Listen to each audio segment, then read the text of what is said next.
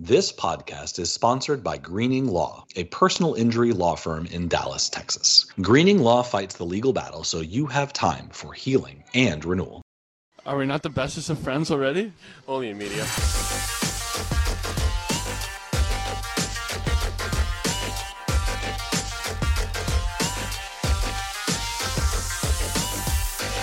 Hello, everyone. While some teams bear down under an avalanche of criticism, the Dallas Stars are moving into the second round of the playoffs. It's time to do a little bit of stargazing. Mark, Taylor, uh, Tyler, how are you? Hey, doing great. I, I apologize, Tyler. I'm so used to it being Taylor. I think we were talking precast. It's been the last time we did this was the Doomcast, so different vibe in the room today. Very different vibe. I- I'm just all grins this morning. and that's I not love- just Boston related, right? No, not uh, uh, predominantly Boston related, but not just them, right? It is always funny to see funny when it's not your team. When it's when it's your team it's it's a horrible tragedy and, and how can we live? It is interesting to me the the vibe around like when a, a Stanley when when the number one seed goes down right? Because as somebody that bizarrely splits his sporting time between like soccer and hockey there there's one part of my sporting brain that separates the regular season from the playoffs. And hey, it's a big deal. The Bruins were a great team, historically wonderful, yada yada yada. But then the other part of my brain is like, and they failed. Uh, so it's it's interesting. Even though like, what's the stats? Like, what seven number one seeds have won the Stanley Cup final, and um, you know only 10 have made it so like you have a better chance of seeing an eight seed win in the first round than you do a one seed winning the whole thing but it's still cursed i guess it's it's weird man Well, I mean, it's it just kind of it's statistically true. I mean, the best team's gonna get all the way through more often, but it it's a struggle. You have to win. You have to win four series. So that's uh, you know, in, in a sport that has random bounces, getting through four uh, flips of the coin that give you tails is gonna be somewhat unusual, no matter what. Yeah, I mean, if you look at it, if you were to look at the playoffs as essentially like the mentality so many teams have in of if you get in, anything can happen, and you say, okay, you have a one in every team has a one in sixteenth chance, you know, to win it all. Then you know, President President Trophy odds are actually pretty good. Uh, you know, I think what happened specifically with some of those teams more so than others, such as the Bruins this year, it's it's just when you look so dominant in the regular season, it just looks like you need to um, uh, overall cases like you should just be steamrolling you know 30% you know ch- cup odds or stuff like that and so when you fall short of that especially like in the first round that's when it looks like a total disappointment Yeah. Well, and you you have a close to home example of the exact same thing with the Idaho Steelheads, you know, the, the ECHL affiliate for Dallas. I mean, they they did the exact same thing at the ECHL level where they set a record for for number of points, and yet Utah rolls into Boise and wins the first two, and then Idaho has to go on the road to Utah and win three overtime thrillers in order to in order to kind of come back. But that series could have been gone real quick. and it's it's the people aspect too right it's it's and starting to segue back to dallas stars and i'm not the first person to cover this nor the only but it makes you think about the job of of the coach and the organization and the leadership and talking stars right? Go going all the way back to game one pavelski's been brained. They lost a tight game. The press is baiting DeBoer into saying something foolish in front of the media. And instead you get calm and projection because mark to your point it, you know once this stuff goes bad we forget that it's it's human beings in the laundry and they have thoughts and and all of those. And you know once things start to snowball it can you can see it manifest on the ice and the way teams play whether it's an underdog getting you know the the, the whiff of blood and thinking oh we can take this. We can win this series. Or whether it's the favorite getting nervous and all of a sudden kind of overthinking things and how do we get through? What do we do? Oh no oh no right Yeah, and, and you know the opposite can happen too, which is I think what we saw with Minnesota in Game Six, where where the realization had come on to them by by the time they were down a little bit in that game that they just didn't have anything in the tank in order to in order to come back and win. They their strategy was to get physical. The the, the physical strategy had fizzled, and uh, they were a beaten team. I, I love that. Let's let's start there. Why not? We we we are sitting on the precipice of tomorrow. We're recording on Monday morning. Tomorrow, Dallas will open their second round series against the Seattle Kraken. who saw off the Colorado Avalanche. Uh, of course, four to two series win against Minnesota. Mark, got your take. Tyler, what what's your you know kind of one sentence, you know, one thought summary of the first round for the Stars? I mean, to, to bar to kind of make fun of a certain team's slogan, uh, I would have to say hashtag grit failed uh, because I think kind of Mark was saying like you saw Minnesota get into this, you know, that was their identity. They were playing this very uh, physical, you know, the playoff hockey, quote unquote, where they kind of dragged things down into the neutral zone. They slowed things down. They played very heavy. They played very aggressively, you know, and in many regards that worked. I mean, they, for a lot of the series, they kind of shut down the Stars at even strength. But the flip side of that is that when you play really physical, a game of hockey, and especially in the first round, you know, there's if you look at people that talk about you know officiating in the playoffs, it tends to always be uh, the the trends tends to be that the beginning of the playoffs are actually very heavily penalized, even though we don't associate with that because you know the refs are trying to crack down and they want to make it seem like okay, this isn't just a free for all. We're going to be serious business, you know. And then as the playoffs go on and it gets further, that's when they start to choke the whistle more and more. So they're playing this. They want to play this very physical game that ends up meaning a lot of penal, uh, penalties on both sides of the ice. And the Stars just absolutely crushed them from the special teams perspective to the point where in that final game six, you know, there was not many penalties at all. There was pretty much, I think it was like two and two, maybe two and three a piece, because you could tell Minnesota wasn't trying to instill that, you know, grit first, you know, physical hockey because it's burning them so much in special teams. And once they did that for that final game, that's when suddenly Dallas started succeeding at five on five and really, you know, put the game away and wasn't much doubt. You know, once Minnesota had to abandon their identity because it wasn't working, it was it was curtains for them.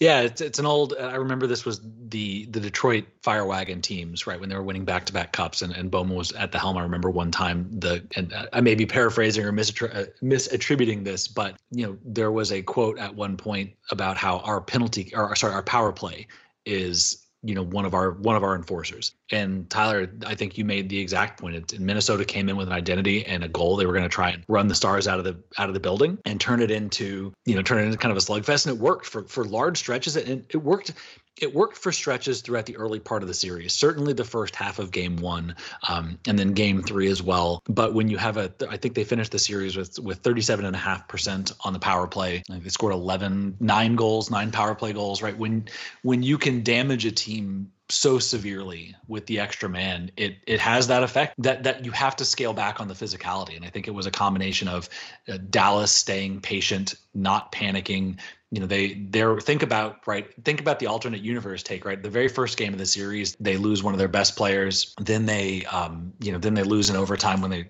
were carrying play and we all think oh things are back to normal after game two when they they roll and that's that's the series we were expecting. And of course game three is another major letdown right? And it, all of a sudden our you know fans are it, it's a team that might have been fragile right is kind of confronted with this. Oh, we've had one great result, one terrible result. Sorry, one great result, two terrible results. What do we do?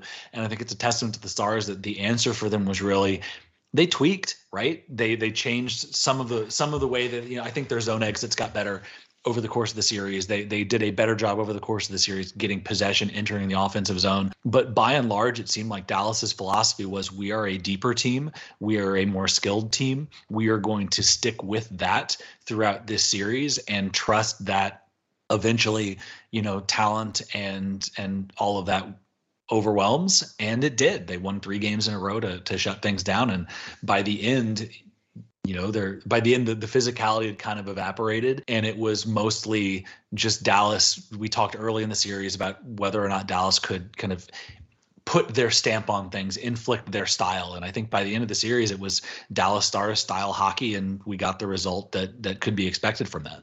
Yeah and and of course you're you're giving the short shrift to uh, to joel hanley. Of course oh man well let's uh, uh, speaking yeah. of joel hanley who are and we'll we'll start with you, Mark, because you made me giggle, and then Tyler, you'll have a little bit of extra time to think. Who is your um, your Stars MVP for the first series? I, I think it has to be Roope Hintz. I mean, he he was the one who kind of led the battle, and and, and was always dangerous five on five, even when the Stars were relying on the power play. And his uh, he he was always a threat out there, and and by the end, you what what he had six goals, uh, some something ridiculous like that. I forget the point total, but uh, you know he led the Stars, and, and oh, I have good, you. He good had, on him. He had five goals and seven assists for a franchise record and NHL postseason leading 12 points in five yeah. in six games. Tyler, how about you? Who who do you think of when you think of the the Stars triumph in round one? So I think there's many ways you can go from there. I think when you look when you're talking about the Stars, like basically who had the best performance. You know, I think you could go with any one of the you know three of their top players. Obviously, Roope Hintz was just lighting it up. Uh, Miro Heiskanen was doing an absolute fantastic job at shutting down Kaprizov and all the Wild. Uh, Jake Oettinger obviously was stealing games for us and was the reason was just frustrating the Wild beyond belief. Um, almost clearly closed out the series with two shutouts. But the name that you know immediately comes to mind when I'm thinking about uh, players who kind of stood out this series for Dallas, even if he wasn't necessarily the best player, I have to say Evgeny Dadonov made his presence known so well because we've always had this talk about the stars, you know, in the past forever ages, even as the line has changed about being a, you know, one line, super line team that once you, if you're able to solve or get stop, you know, the top line, then that will pretty much do it for you. And man, it, it feels like whenever there was a case where Dallas really just needed a goal, um, whether it was to just put a little bit extra cushion on their lead or to try and tie things up, or you know, just when it was like, come on, we just need to score right now. It felt like there was Evgeny Dadonov either putting it top shelf or getting it over to Wyatt Johnston or something like that. It, it was just impossible to ignore his impact on this series, and that's what you always just love to see from your depth forwards. Yeah, I, th- I think it's it's it is in part of why we get to where we got, which is Dallas winning in you know relatively handily six game series, is there are so many good answers to this question. I think Dadonov unquestionably right, and you, to your point about timing, right, the goal coming just after a penalty, and then Wyatt Johnston his tally in game six at a point when you had to think as a wild right? It was one of those next goal probably wins it situations because they weren't coming back from multiple. So yeah they were huge goal huge contribution from a deadline acquisition. I will give you two other names. One is pretty easy and the other is is maybe a little bit more under the radar but i think tyler Seguin deserves a lot of credit. He had four goals and two assists six points in six games. The big piece is you know how many how many years it's it's almost like karmic payback. I was thinking back to the St. Louis series when he sliced his Achilles tendon, and how many postseasons has Dallas come in with a dominant first line, only for some bad luck injury to take Tyler Seguin out of the equation and see the team struggle. And this was this was the year where it happened to somebody else, and he and he'd done it earlier in the year, so it, I wasn't so much surprised in the sense of oh my gosh, I can't believe he can contribute. He he'd done it next to Robertson and and Hintz previously, but he stepped up and he kept the power play thrumming, which turned out to be really the pivot point of this series. And he kept that top line. You know, he was part of that top line being productive, and in a lot of the similar ways to Pavelski, like the the touch pass drop to Hintz on the opening goal in Game Six, right? And and obviously Hintz deserves a ton of the credit for the move he put on Klingberg and the shot he put into the back of the net. But that play started in the defensive zone with a nice lead pass to Robertson on the wall, played it across to Seguin, and Seguin put it in Hintz's path in a position that let him do all of that. So it wasn't just that Tyler stepped up it wasn't just that Tyler stepped up and was productive.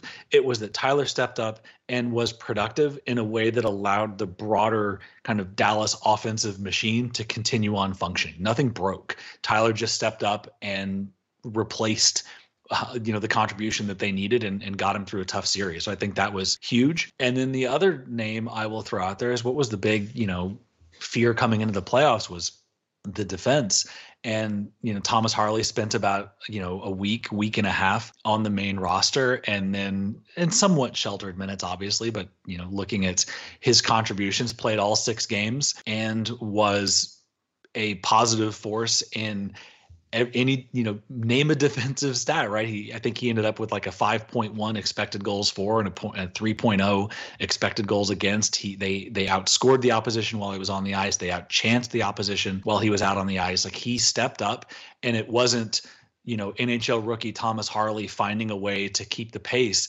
It was you know show me his game in the playoffs and and I dare you to tell me he's a kid that doesn't have you know three four experiences in the league including some runs. Like he played great yeah and you take a look at you see him in the middle of a of a scrum and there he is with a big old grin on his face just loving life. I mean maybe that's the benefit of of keeping him you know down in Cedar Park for so long. By the time he got called up he was too excited or angry or whatever you want to say to be overawed by the moment. But you know again and, and, this was a team in Minnesota that was going to be physical and that was going to, you know, kind of take the body and, and try and jolt Dallas out of its game. And as a rookie defenseman, you know, 21 year old defenseman that didn't spend the entire season in the league, I was very impressed with how he handled things and the fact that he was able to do that in you know play on he, he averaged i think uh, he averaged i think 15 43 a night so he was playing significant time for a team that really needed to find a defenseman that could play significant time at the, at the deadline. So he was a big part of this in my mind. Yeah. Yeah, and you you talk about teams love to talk about oh they want to have you know big defensemen they're able to throw their weight around and stuff like that and when you think about Harley if you just talk about Harley or you were just to hear him discussing you know his offensive abilities his capabilities you wouldn't expect him to be you know six foot three like a pretty big guy and you know, I think we saw that definitely with this series of not only was he doing really well on defense, but just being able with Minnesota playing that very physical game. I, mean, I can't tell you how many times that they started to enter the offensive zone, Harley's back checking, and then just goes up and just slams against not having to poke check the puck away or trying to get play defense. So basically, you know, checks the Minnesota player as they're entering, and then they that makes them cough up the puck, and then Dallas is able to pounce on it, his partner, or at the very least, it disrupts the zone entry and makes it easier for Dallas to get positioned. So, I mean, I think definitely Harley looked like a player. I mean, Harley looked like a trade deadline acquisition and has so far. It looked like that, you know, when Dallas didn't make a move to improve their def- defense at the deadline, the talking point was, well, they view Harley as a possible quote unquote acquisition where they can bring him up and make that same impact and you're kind of thought as like, okay, you know, he he's not a rookie, but there's a reason he's back in the AHL. You know, how much of an impact do you really expect to see? And oh boy, I mean, he looked every part of that. Hey, here's this helping missing piece to acquire at the last minute to try and get you a deep run. And I think it was significant. What you know, we saw with Colin Miller, right? He played three. He played three games and then got swapped out for Mark's favorite player, Joel Hanley. And thinking about the Dallas defense, and the way that they were, if if Harley hadn't been able to step up and play the way he played, then what happens? Right? Does Miller come back? You know, does does Miller come back in? Do you risk? You know, defrosting Nils Lundkvist, and we can talk about whether or not he should have been in a position to help. But like, if if if things had, if everything else had stayed stable, but Harley had not played well, then that is a crucial problem for the Stars because all of a sudden you're having to do something drastic on the back line. Is it a, another, you know, do you, do you go fishing in the AHL for, for another black ace? Do you force Miller to stay in the lineup and replace Harley with Hanley? Do you go to Lundkvist? Like, you know, the options get bad. so the fact that Harley occupied a lineup spot meant that Dallas could survive with 11 minutes and four seconds of Joel Hanley and not, you know, break the team basically. So it was one of those. It wasn't quite as dramatic. It reminds me of the World Series when when the, the last Rose won it years ago, or they they didn't win the World Series that year, but when uh, Clemens had to come in in relief, and it was one of those situations where there was nobody really behind Harley that could play the meaningful minutes that he had to play. So he sort of he sort of had to pan out, or Dallas was going to have a very very large problem on its hands. Yeah, and I, and I think further to your point, the reason why to me Dallas looked like such a complete team and a holy holy crap, this team might go the distance is because outside of Miller, who was able who was, you know, had a kind of rough series and got benched in their place, like, you know, you you look at the Stars team, especially last games, and you can't really find a player that you're saying, oh God, like I, I hate it when they're on the ice, they're going to they're our Achilles heel. I mean, because as far I mean, Ryan Suter, after getting dragged all year, had a really strong series. You know, we had good defensive and power play uh, or penalty killing from, you know, Kiviranta and Faksa. And like the fourth line spent a lot of time just in the opposition zone, eating up time. I think when you're looking at Dallas for the performance, there was no player that, you know, sort of weak spot for the most part, yeah. where it felt like that's when this is Minnesota's time to chance, uh, pound. So this person is on the ice. Uh, this is mistakes let's hit it. And so everyone, for the most part, I mean, at worst, you were kind of just there for Dallas. But for the most part, it, these were very solid performances throughout the entire lineup. And that's what, if I'm a team like uh, Seattle or, you know, possibly Vegas or Edmonton, depending how this next series round goes out, that's what scares me about Dallas is it's saying, okay, there's not the specific line or um, system that we can exploit because they are all showing up to play. Yeah, yeah Mark, I, I, saw you were jumping in there. Well, I, I was just going to say, I, I, think we should probably give Ryan Suter some props there. He uh, he upped his level. He took on the Minnesota anger and and kind of funneled it into an improved game. And there aren't a whole lot of guys I think who can do that. And uh, the interesting question for me is, was that Minnesota specific, or uh, or moving on to a next round, does does Suter have that same edge that he played with against Minnesota? Yeah, because they're certainly going to need him to, right? Yeah. It's it's a this this is still a defensive unit you know they they answered a lot of those questions against the Wild, but those the the test is only going to get harder with a, a, Seattle team that that likes to attack and is going to apply you know different sort of pressure, a, a, speed pressure that he struggled a bit with in the regular season. But yeah, this is all about giving Flowers, and he was very much a part of the winning calculus in Game One. So eh, to your point, like he he took that you know the burden of of kind of a rough season and certainly a rough return and, and all of the noise and gave them you know six really good games and a and a series win. So yeah, I'm, way to go, way to go, Suter. And, and to well, your point, and, yeah, Mark, please. No, I, I, was just going to say it, it it was one of those things where Minnesota was already pretty rabid, but it gave it gave everybody a focus point, and it gave them a focus point on somebody who isn't necessarily a, a quote unquote key contributor know the the amount of anger that you got out of out of the wild related to the pretty brutal cross checks that uh, that, that Suter threw on uh, Kaprizov early on in the season took their focus and and their focus of their physicality onto a player who could take it as opposed to putting it on you know Heiskanen or Hintz or somebody else. Yeah.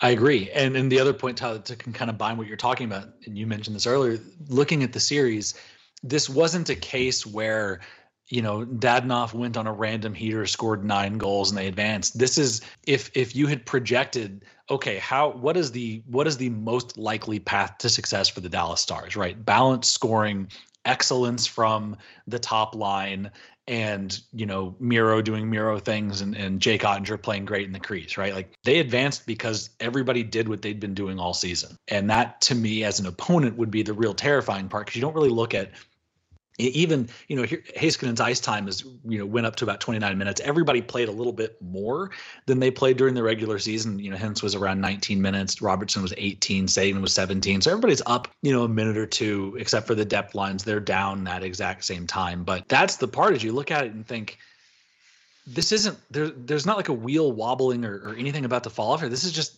how you'd expect this team to play, and they're having success. Well, we're going to take a very quick sponsor break here from our friends at the Green Team, and when we come back, we'll talk about um, rounds to come. Because guess what? We get to talk about rounds to come. Oh, and I have a question deleted off. you know, Mark.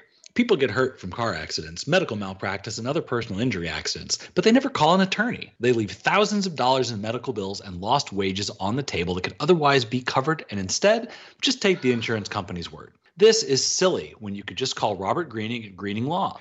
Greening and his green team are fierce legal competitors for you against the insurance companies. Consultations are free, so you have nothing to lose. And there are no hourly attorney fees either. They only get paid if you recover. Right? These folks definitely need to call Robert Greening and the Green Team. Sure do. So remember, if you've been hurt in an accident, been a victim of medical malpractice, or have been hurt on a business's premises, call the Green Team at Greening Law in Dallas, Texas at 972 934 8900 now. They will fight your legal battle so you have time for healing and renewal. Greening Law, Office Dallas, Texas. All right, Mark, we, we were promised a question. So uh, so lay it on us, big man. Simple, simple question: Who uh, who leads the Seattle Kraken in in goals scored so far in the playoffs? Ooh, I have to omit myself from this question because I have the stat in front of me. So Tyler, why don't you uh, why don't you take a stab at this one? I, am trying to think right. I remember at one point it was a stat that basically no Seattle, only one Seattle Kraken player had scored more than one goal, and it was just two of them. I, I I don't know, gonna guess McCann, but I don't think that's right. McCann is one of the few, uh, other than being injured, one of the few Kraken who haven't scored. And and the number is now up to three. They have three forwards who have two goals, and that would be uh, Jaden Schwartz, Morgan Geekie, and uh, all in one game, Oliver Bjorkstrand. But I believe Yanni Gourde is the point leader for the Seattle Kraken. And I think he's got a goal and six assists or something like that. Yep, good, good old six points. So again, and and pretty much everybody has scored. So you have depth going all the way down, but no, it, it's a lot. It's a lot like playing the Stars, except without the the top line. You have scoring that can come from anywhere up and down the lineup. Uh, Seattle kind of runs uh, four lines. They have skilled guys. Their fourth line isn't necessarily a grinder line. It's a it's a line that can use some speed and put the puck in the net. So it's a different challenge than what we had in Minnesota. Yeah, I think yeah. there were in the regular season. I think there were six 20 goal scorers, um, including 40 for Jared McCann he was there by far and away almost almost double uh, the next guy behind him. So it's it's sort of the anti-wild where there were a bunch of role players and one or two guys to kind of stir the drink offensively. You don't get the same high end. I don't think it's an insult to anybody on you know no no offense jordan eberle right? But there is no you know Kirill Kaprizov on the Seattle Kraken. But at the same time they're also not relying on Ryan Reaves to contribute meaningfully or, or some of the the depth the lower you know they don't have um, Ryan Hartman as their number one center. Exactly. Yeah, you you'd argue that Beniers, a, a rookie, is their number one center, who's not as good as Wyatt Johnston. Just putting it out into the putting out into the universe.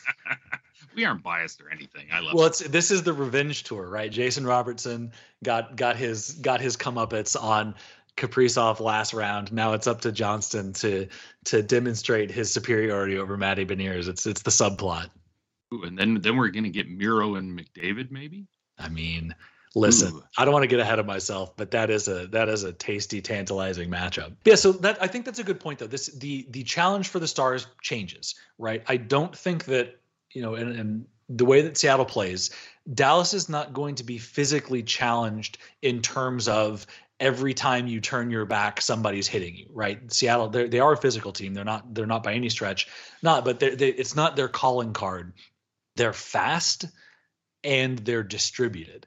And this is going to be a series where you can't just stick Miro's pair out against, you know, one offensive unit and consider it job done. There are going to be threats coming up and down the lineup. And so that's going to be an interesting, you know, Dallas is going to have to play fast and Dallas is going to have to play deep. And that's something I'm going to be watching. Tyler, what, how about you? What, what are your thoughts heading into the series? Yeah, and I, I think you hit the nail on the head there where like we talked about, the one of the strong points about the Minnesota series was that you had strong contrib- uh, contributions throughout the lineup, and you're gonna have to see that here again because, and that's where Dallas, you know, benefits not just from you know they're having good de- uh, depth play, but also just let's be frank, they're healthy and, and everyone is in the lineup. I mean, one of the issues you ran in with Colorado with all the talent they have is you know Landeskog never made his comeback for the playoffs. You know, Nichushkin went out on personal leave, you know, just two games in. Carr was suspended for a game. Uh, Cogliano ended up getting uh, taken out uh, due to his neck injury at the very end. So you had what you basically have for your Colorado is you had a lot of players that had to that weren't playing the full seven games. Player teams that players that had to come in to fill the spot, and that started to create a little bit of cracks in their lineup.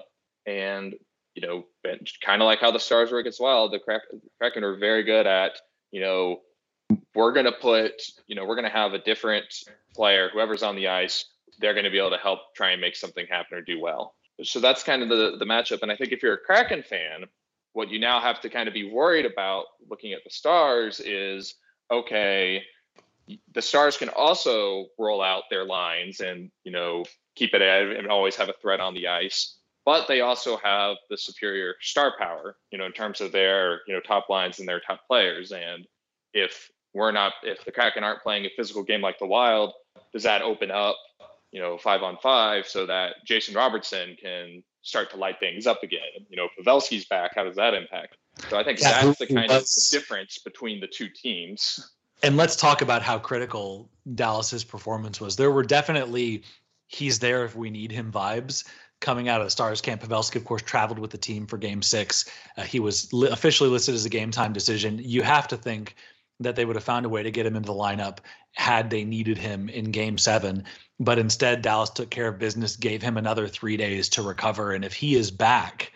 And obviously, you know, this is a sports podcast, so we're talking about on the ice. We're we're under the we're assuming that it is the right choice for him, the person, and and you know all of the physical issues. But if he's back, then that's a huge deal.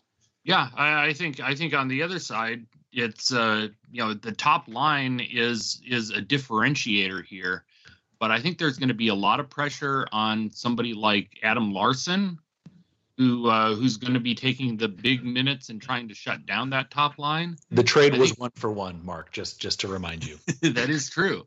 um, the, the other thing, the other thing that I'm interested in seeing is whether Grubauer can can hold up against a team that's firing on all cylinders. Uh, I'm glad you said that. That's where I was going. So he had a uh, in the regular season. Do you guys want to do Prices Right style on Martin? or I'm sorry, Philipp Grubauer's regular season save percentage. I well, it, it's south of of ninety percent, I believe. So I'm I'm going to go eight eight ninety six.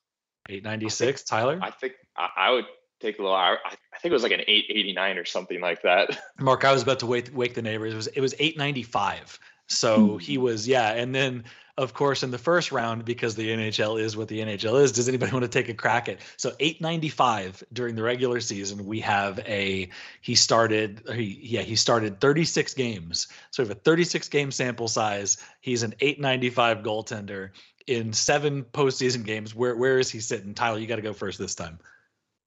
I think I might have been thinking about Jones season. I think it was like 922. Mark, I'm, I'm, I'm well. If we're going price and prices right, I'm going to go higher. Yeah, he was 926 because hockey makes sense and is something we can predict. So you know, if if you're, it, it cuts both ways, right? If if you're the stars, you're excited about the prospect of encountering a goaltender that was perhaps not stellar during the regular season. But you are terrified of the fact that that goaltender is on a heater right now and just built a really good team.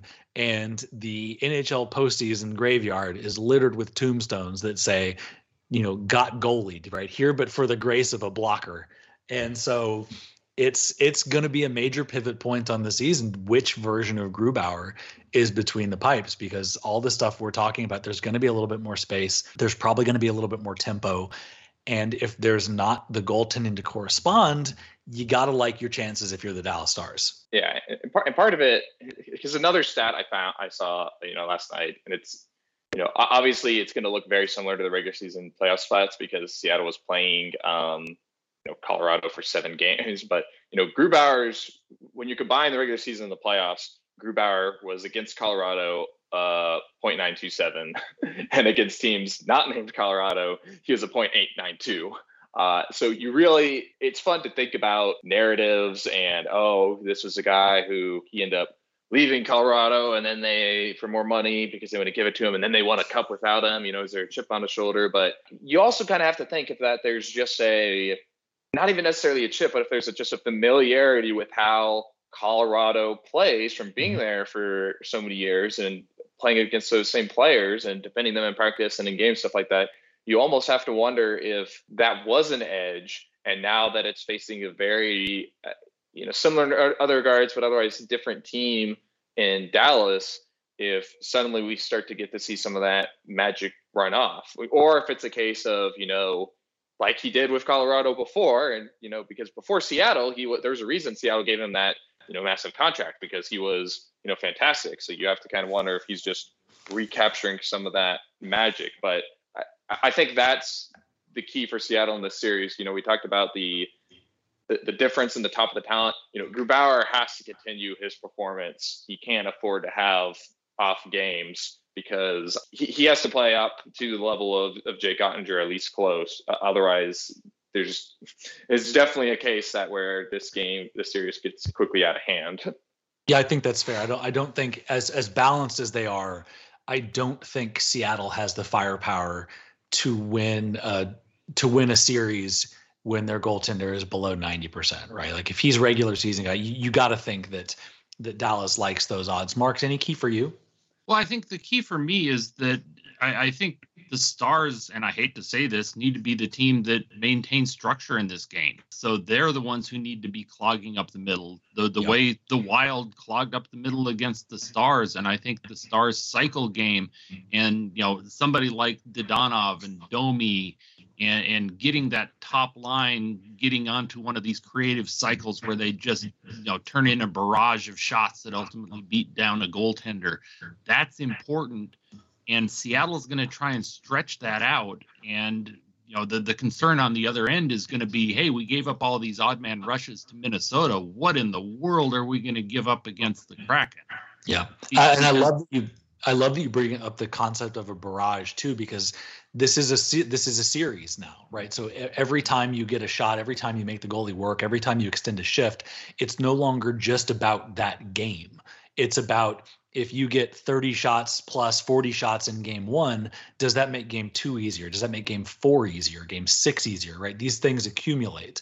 And so Dallas keeping the pressure on a goaltender that maybe didn't have, yeah, I think that's a huge it's going to be a huge part of their ability to succeed here. Yeah, and here I think you know having watched a bit of the of the Avalanche Kraken series, I think what we needed to we we're we're going to have to find a way to get point shots through their shot blocking. They they do a pretty pretty good job of of getting in the way of the puck. And so uh, that's why I think it's important for us to get that cycle game and the passing going because so. otherwise otherwise you're you're just going to be pounding pounding pucks off and off of legs. I think that, and especially because you know against Minnesota, Dallas was playing. I think the Wild had, and part of this is Dallas's excellence, but the Wild finished the series with with a 62 and a half percent penalty kill. The the uh, Kraken played the Avalanche and had an 88.9 percent, second best in the entire league in the first round. So Dallas is going to need to be able to sustain pressure. Dallas is going to need to be able to get shots through. Dallas is going to be able to need to generate offense, especially five on five, because this might not be a series where they can waltz. And as good as Dallas power play has looked, this is this is uh, it's going to go from being the immovable object versus the you know the missable force into like this is going to be strength on strength on that side of the special teams equation. So Dallas is either going to need to solve what has been a very good PK or they're going to have to find ways to win games without doing that. You know, flip side, Seattle has a 14% power play. They're the worst power play amongst uh, second worst in the entire first round, worst amongst teams that have advanced. They finished uh, just above, sorry, third worst.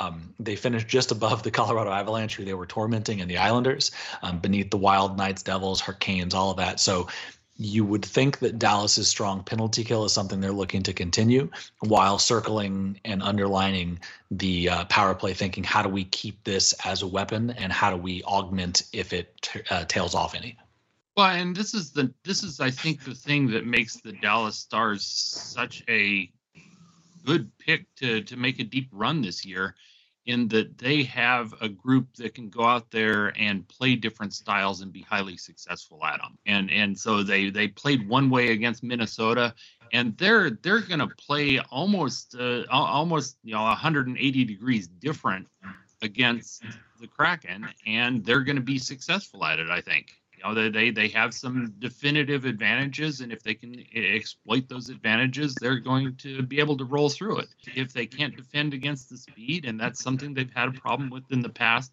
then it's going to be a really difficult series. Yeah i mean i, I think going back there was a i wouldn't bring this up earlier and then i noticed that kt actually shared in their chat. You know there was a tweet from jesse marshall who does a it's a Pins freelancer for the Athletic McKeens, and he basically said uh, the Dallas Stars are a problem officially how do you want to play? They're happy to accommodate you and whoop your ass however you'd like to go about it. And you know, I think that's definitely the you know the kind of mantra that the reason Dallas looks so deadly for this playoffs. And I think that's what you'd like to see from a Stars fan perspective.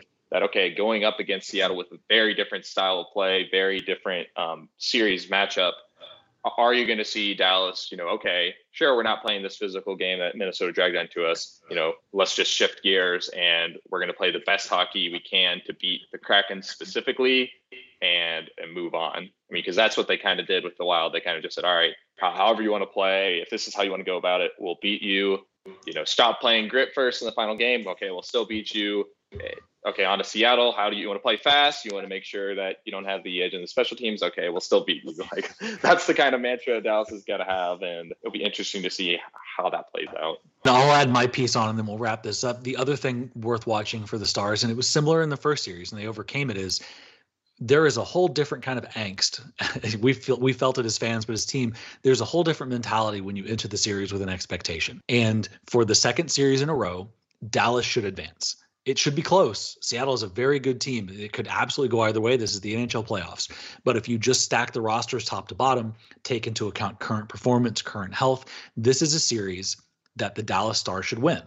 And it will be interesting to see how this group, and you know, most of this group's great successes have come from kind of fighting underneath, right? So it will be interesting to me to see how you know the the likes of Jamie Benn and Tyler Seguin and Joe Pavelski and, and Miro and, and you know Rupe and the crew, how Pete DeBoer as well, how they keep this group um, kind of firing all cylinders. If sorry, not if because it's going to happen, but when adversity strikes, right? Because this they're going to have to go through that. We've we've just watched a couple of favorite teams get upset. We've watched some wobbles in the first round, right? This is a team that that they're coming in with a little bit of swagger. They got they got smacked in the face. I think it was what five to one in game three against Minnesota and, and things looked pretty bleak and they responded by winning three in a row. So what what are they going to do to make sure that, that the edge that they have doesn't turn into complacency. And what are they going to do to make sure that the first time they get punched in the face they don't respond with you know panic and with you know altering their style? Because they they oversaw that challenge in the first series. They they struggled. They overcame. They looked great by the time it was all said and done. They they passed that test they got to do it three more times it's only going to get harder. So that's that's one thing i'm really on top of i think the very good points that you both made. The other thing that i'm going to be watching is is how is this team going to continue to manage itself as they hear more and more dallas is a wagon dallas can play any style you want dallas is favorite right? There's going to be a lot of a lot of comments like that. How do they how do they perform yeah, and, and this is a team that in the past has had the ability to read their own headlines and cough up a hairball periodically. So uh, we, we need to avoid that. Yeah, that would be very nice. My my blood pressure, as well as the sleep schedules of my children, knowing that we're going to get a bunch of late starts. There are a lot of reasons why they would be well served to not um, buy into their own hype but at the same time you still got to be confident. They should they have every they have every right to carry themselves like a good hockey team. They need to play like it. We talked about imposing styles applying pressure. They need to play like a good team not a counterpunch i hope we can hang team right? And so it's it's going to be a, a line to walk we'll we'll close here so we we gave kind of the one sentence summary of of the last series and Tyler I'm going to put you on the spot first so just get ready. Think about the first 10 minutes of game 1 tomorrow versus Seattle. What is one you know what are what are you going to need to see to help you relax as much as anyone can relax this time of year obviously. I think you've got to see the Stars top line continuing or improving upon what they're doing. You need to be able to watch the game and see, okay, now that it's not as physical, now that there's more space for the move, um, I think you need to see the top line really make their presence known, even if not necessarily scoring, but you know, being able to get into the offensive zone and stay there so that they can kind of set up those opportunities that we've come to expect from likes of Robertson and or whatnot. Um, and whether it's you know Seguin or Pavelski up there, uh, we'll find out. But I think that's the that was kind of the one issue or kind of worry you still have is okay outside of you know, Seguin had all the power play goals, but it wasn't necessarily as much on even strength. And the same thing with uh, Robertson, all of his points coming from the power play uh, until like the last game. So I think even strength, you want to see that top line make their presence known and say, hey, we don't just have the depth, we have the star power and that's going to be our difference maker for this series. I like that. Mark, how about you? I, I think Seattle comes out throwing haymakers. Uh, they're going to be up on their skates. They just finished the seventh game. The Stars have been off a couple days, so they're they're going to be pushing the edge with their speed. They're going to try and get odd man rushes, and how the Stars withstand that first 10 minutes and whether they can set up traps and turn that speed around and and, and make some counterattacks is is what I'm looking at. And if if Seattle can find a weakness that way, then they're just going to keep pushing and pushing and pushing. So the Stars need to be ready to uh, to to fight back in that, survive it, and then get into their into their possession. Yeah, I think that's a great flow is a theme that I'm getting from both of your comments. And I just contrast it to game one against Minnesota started just about as poorly as it could for the Dallas Stars. They couldn't move the puck, couldn't keep the puck, couldn't prevent, you know, and, and against Minnesota, they it, it was a problem. And so I think you're exactly right. This is a series what I'm going to need to see is, is again that flu. Have they learned the lesson from round one, and are they are they feeling confident? Are they moving the puck? Are they looking for the open man? Obviously, Pavelski being on the on the ice is going to be a big piece of it. Yeah, I think it's one of those. To use the cliche, it's going to be one of those we'll know when we see it moments. Just the way that the team's carrying itself, this team's body language tends to be pretty easy to decipher sometimes. And I think for me, the first 10 minutes, what I'm going to look for is is this team is this a team that is attacking with confidence, attacking with pace, and attacking with the intention of a group that knows it's good versus a group that expects things to happen for it. And that that's going to be the big, right? Is, is Dallas making things happen or is Dallas waiting for things to happen? Because against Seattle, waiting will get you killed. Okay, I'm ready for hockey. Let's do it. We got a, another 24 hours. We'll see Let's what do the, that hockey. Do that hockey. Yep. We'll see what the Rangers and Devils bring us tonight.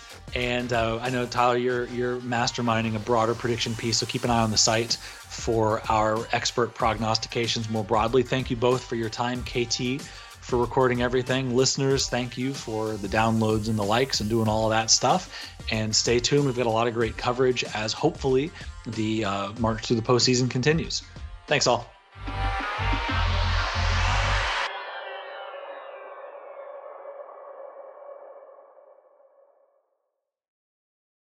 This podcast is sponsored by Greening Law, a personal injury law firm in Dallas, Texas. Greening Law fights the legal battle so you have time for healing and renewal.